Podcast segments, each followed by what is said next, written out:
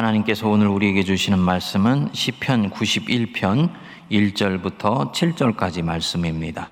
지존자의 은밀한 곳에 거주하며 전능자의 그늘 아래 사는 자여 나는 여호와를 향하여 말하기를 그는 나의 피난처요 나의 요새요 내가 의뢰하는 하나님이라 하리니 이는 그가 너를 새 사냥꾼의 올무에서와 심한 전염병에서 건지실 것이미로다. 그가 너를 그의 깃으로 덮으시리니 내가 그의 날개 아래에 피하리로다. 그의 진실함은 방패와 손방패가 되시나니 너는 밤에 찾아오는 공포와 낮에 날아드는 화살과 어두울 때 퍼지는 전염병과 밝을 때 닥쳐오는 재앙을 두려워하지 아니하리로다. 천 명이 내 왼쪽에서 만 명이 내 오른쪽에서 엎드러지나 이 재앙이 내게 가까이 하지 못하리로다. 아멘. 지금 우리나라와 전 세계는 중국발 코로나 바이러스로 인해서 엄청난 고통을 겪고 있습니다. 진원지인 중국은 말할 것도 없고 전 세계에 있는 많은 사람들이 어려움을 겪고 있는 가운데 2,300명이 넘는 사람들이 이미 죽음을 당하였고 8만 명 가까운 사람들이 병상에서 제대로 된 치료약도 찾지 못한 가운데 이 전염병과 씨름을 하고 있습니다. 안타깝게도 우리나라에서도 잦아 들어가고 있었던 이 병이 지난주 후반을 기점으로 다시 확산되어서 국민 전체가 두려움과 불안으로 힘들어하고 있습니다. 예배당에 나와서 예배를 드리고 있건 인터넷으로 예배를 드리고 있건 우리 성도님들 마음도 많이 불안하고 염려가 되실 것입니다. 정상적인 마음입니다. 그렇지 않고 나는 마음이 담담하고 평안하다 한다면 그 자체가 이상한 것입니다. 지금 이것 때문에 힘들어하는 사람들 속에 그 마음이 같이 있지를 않기 때문입니다. 하지만 여러분, 바로 이런 때일수록 그리스도인은 역사의 주관자가 되시고 창조주 하나님 되시는 우리 주님이 이 혼란스러운 상황 속에서도 주님이 이끌어 주시고 또 통제하시고 계심을 믿으면서 하나님을 향한 믿음에 굳게 서실 수 있게 되기를 바랍니다. 오늘은 함께 말씀을 나누면서 우리 기독교인들이 어떤 마음가짐으로 이 어려운 시절을 지내가야 될지, 어떻게 우리가 바른 믿음의 삶을 주님 앞에 살아야 되는지에 대해서 좀 말씀을 나누고자 합니다. 첫 번째로는 어떤 난국 속에서도 하나님께서는 살피시고 돌보시고 이끌어 가시며 우리를 보호해 주실 것을 굳게 믿어야 됩니다. 이럴 때일수록 믿음이 단순하고 담백해야 됩니다. 오늘 주신 시편 91편에 나오는 이 시인이 바로 오늘 우리와 같은 현실 속에서 살고 있었던 것 같습니다. 그는 사방으로부터 조여두는 다양한 위협에 둘러싸여 있었습니다. 3절을 여러분들이 한번 보십시오. 새 사냥꾼의 올무 나오지요? 자기를 죽이려고 하는 원수의 모함을 말하는 것입니다. 심한 전염병, 코로나 바이러스와 같이 엄청난 전염병을 얘기를 하는 것입니다. 5절에 보시면 밤에 찾아오는 공포, 불행한 현실이 던져주는 심리적 압박감을 말하는 것입니다. 낮에 날아드는 화살, 나를 해치려고 하는 적들의 공격이지요. 6절에 다시 보시면 어두울 때 퍼지는 전염병, 그리고 밝을 때 닥쳐오는 재앙 등등 이 시인은 외적으로는 자기를 죽이려고 하는 사람들의 공격과 모함, 그리고 전염병, 또 내적으로는 이에서 기인한 엄청난 심리적 불안감과 두려움과 공포로 인해 몸서리치는 현실 가운데 놓여져 있었습니다. 그런데 이런 현실 가운데에서도 91편의 이 시인은 놀라울 정도로 자기 자신됨을 유지하면서 태어납니다. 어떻게 그럴 수가 있습니까? 6절에 보십시오. 어두울 때 퍼지는 전염병과 밝을 때 닥쳐오는 재앙을 두려워하지 아니하리로다. 이유가 있습니다. 자기 체면이 아니에요. 자기 안에 갇혀 있는 가운데 있는 확신이 아닙니다. 그럼 뭐냐? 7절에 보시면 천 명이 내 왼쪽에서 만 명이 내 오른쪽에서 엎드러지나 이미지가 떠오르십니까? 비가 오는 듯이 화살이 쏟아지는 가운데서 자기와 동료들이 적군을 향해서 내달려가고 있는데 그 화살에 맞아서 왼쪽에서는 천 명이 오른쪽에서는 만 명이 엎드러지고 쓰러집니다. 그런데 이 사람 뭐라 그러냐면은 이 재앙이 내게 가까이 하지 못하리로다 라고 믿는 것입니다. 도대체 어떻게 이런 믿음이 가능하냐? 자신이 살아계신 하나님의 품 안에서 안전하다는 것을 이 시인은 절대적으로 믿는 것입니다. 1절과 연결해서 보시면 지존자의 은밀한 곳에 거주하며 전능자의 그늘 아래에 사는 자여 이게 바로 비밀이에요. 여기에 은밀한 곳, 그늘 두 장소에 공통점이 있습니다. 모든 사람이 그 가치를 알아서 그리로 달려가는 방공망 같은 곳이 아니라는 거지요. 그럼 뭐냐? 이 그늘, 은밀한 곳, 몇몇 사람, 그 장소의 가치를 알고 있는 몇몇 소수의 사람들이 살며시 찾아드는 곳입니다. 일반적으로 사람들은 말을 합니다. 거기가 뭐가 안전해? 그것은 아무 우리를 보호해 줄 수 있는 능력이 없는 거야 라고 비아냥되는데 이 시인은 이미 아는 거예요. 하나님의 품이 절대로 안전한 곳이며 나는 그 품 안에서 절대로 평안할 수 있다 라고 믿는 것입니다.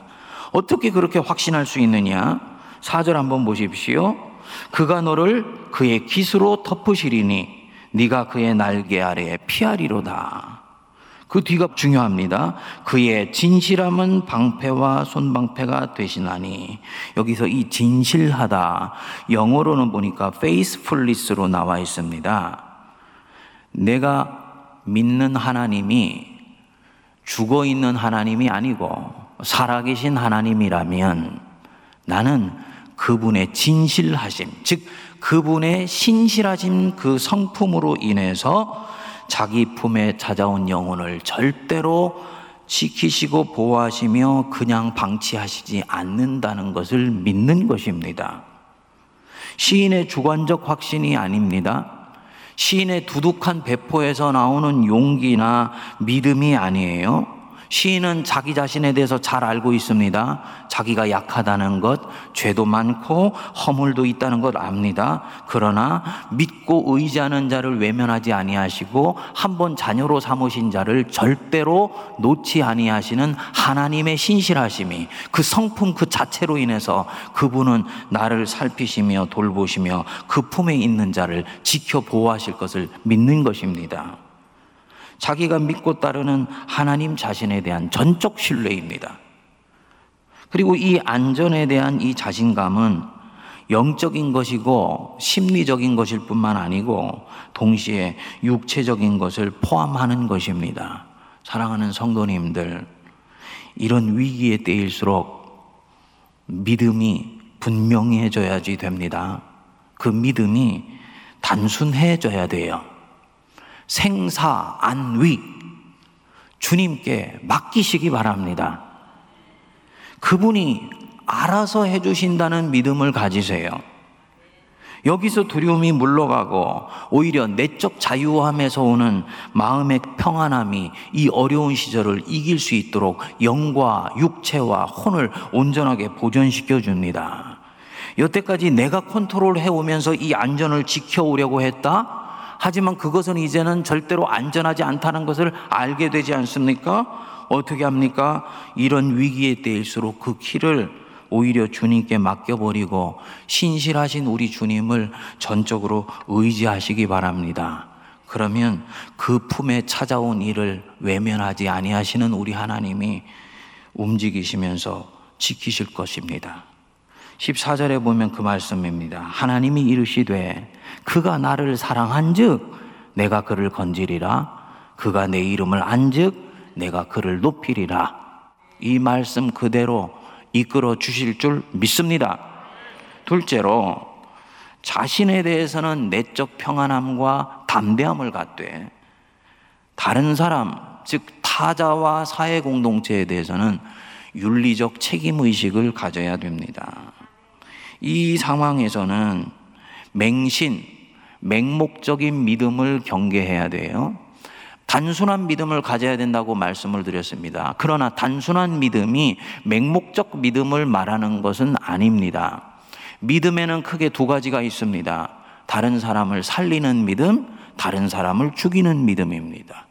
다른 사람을 살리는 믿음이 참 믿음이고 성서적 믿음이라면 다른 사람을 오히려 죽일 수도 있는 믿음은 그것은 거짓 믿음이고 반기독교적 믿음입니다. 비슷하지만 전혀 달라요. 믿음이 뭡니까? 믿음은 자기 확신이 아니에요. 믿음은 하나님에 대한 신뢰입니다. 그리고 거기서 기반한 결단적 행동을 말하는 것입니다. 그렇기 때문에 신뢰의 대상이 되시는 하나님의 관심과 상관이 없는 헌신이나 결단적 행동은 사실은 믿음이 아닌 거지요. 하나님의 관심은 하나입니다. 양으로 생명을 얻게 하고 더 풍성히 얻게 하는 것입니다. 하나님의 관심은 그런 면에서 생명이고 사랑입니다. 이런 면에서 바리새인은 믿음을 잘못 이해했어요. 바리새인들은 안식일의 율법을 지키기 위해서 아무것도 해서는 안 된다고 보았습니다. 그리고 그것이 하나님께 영광이 된다고 보았습니다. 예수님은 다르게 보셨지요. 하나님이 안식일을 주신 이유는 안식일 자체를 지키기 위한 것이 아니다. 율법 자체를 지키기 위한 것이 아니다. 모든 율법에는 목적이 있다. 그것은 곧 뭐냐면 하나님의 사랑과 정의를 향한다고 보았던 것입니다. 그래서 이 율법을 완전히 엎어버리는 발상을 하셨습니다. 뭐라고 말씀했습니까? 안식일이 사람을 위해 있는 것이지 사람이 안식일을 위해서 있는 것이 아니다. 그 당시로서는 엄청나게 혁명적인 발상이셨습니다. 그런데 그것이 주님이 하나님을 향해 가지고 있었던 믿음이에요. 하나님을 향해 가진 믿음이고 믿음의 결단이었습니다. 뭐냐? 모든 살아있는 믿음은, 참된 믿음은 믿음의 대상이 되시는 하나님의 마음이 가 있는 곳을 향해서 작동해야 된다라는 것입니다. 이런 면에서 이 믿음은 자기 확신이나 특정 신조나 교리에 대한 헌신보다 훨씬 넓고 깊습니다. 그래서 사도 바울이 갈라디아서에서 거짓 교사들의 가르침과 믿음을 경계하면서 말씀했습니다. 그리스도 예수 안에서는 할례나 무할례가 효력이 없으되 뭐라고요? 사랑으로서 역사하는 믿음뿐이다. 진정으로 예수 안에 있는 위대한 믿음은 사랑으로서 역사하는 믿음뿐이다. 진정한 믿음은 항상 사랑으로부터 시작하고 사랑을 동반하며 그 열매와 결실도 사랑으로 나타난다는 것입니다. 그런 면에서 기독교의 믿음은 윤리적 책임과 함께 갑니다. 반대로 신앙의 이름으로 생명을 경시하거나 윤리적 책임을 고려하지 않는 쪽으로 작용하는 믿음은 거짓 믿음입니다. 하나님과 상관없는 사이비 믿음이 되기 쉽습니다. 신앙생활에서 우리가 잘 분별하여서 경계해야 되는 부분입니다. 지금 우리 이런 상황 속에서 기독교인들이 처신하는데 대단히 중요한 대목입니다.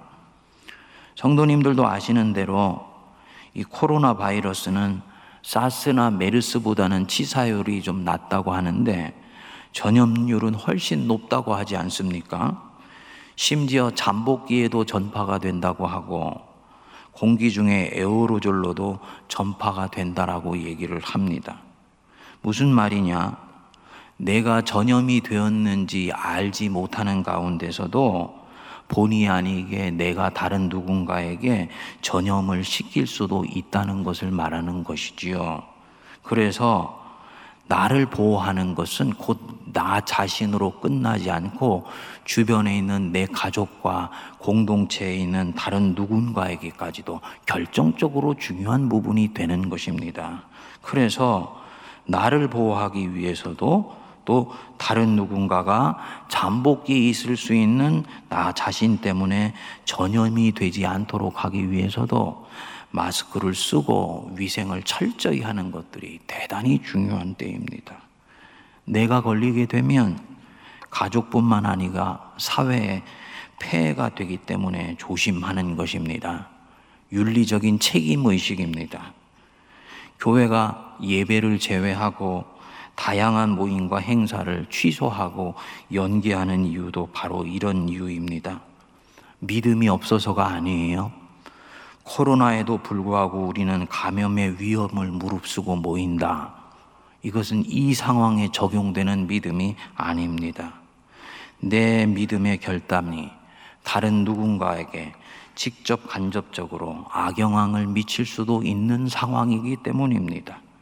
그렇기 때문에 그들에 대한 윤리적인 책임을 생각하고 성도들의 생명을 소중히 여겨서 모임을 취소하기도 하고 연기를 하기도 하는 것은 신앙적으로 옳은 것입니다. 이것은 교통사고를 당한 사람이 고통에도 불구하고 주일날 예배에 나와서 참여하는 것과는 다른 종류의 상황입니다. 이 사람의 행동은 자기와 자기 가족들에게만 동의가 된다면은 얼마든지 그렇게 해도 되고 또 하나님 모시기에 기뻐하시는 모습이 될 수도 있습니다.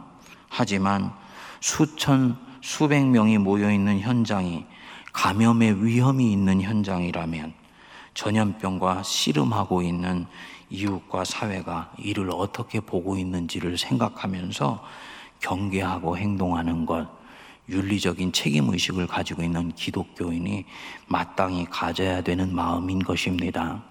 지금 우리 교회는 주일 예배와 공예배를 제외한 모든 모임을 취소하거나 연기했지 않습니까?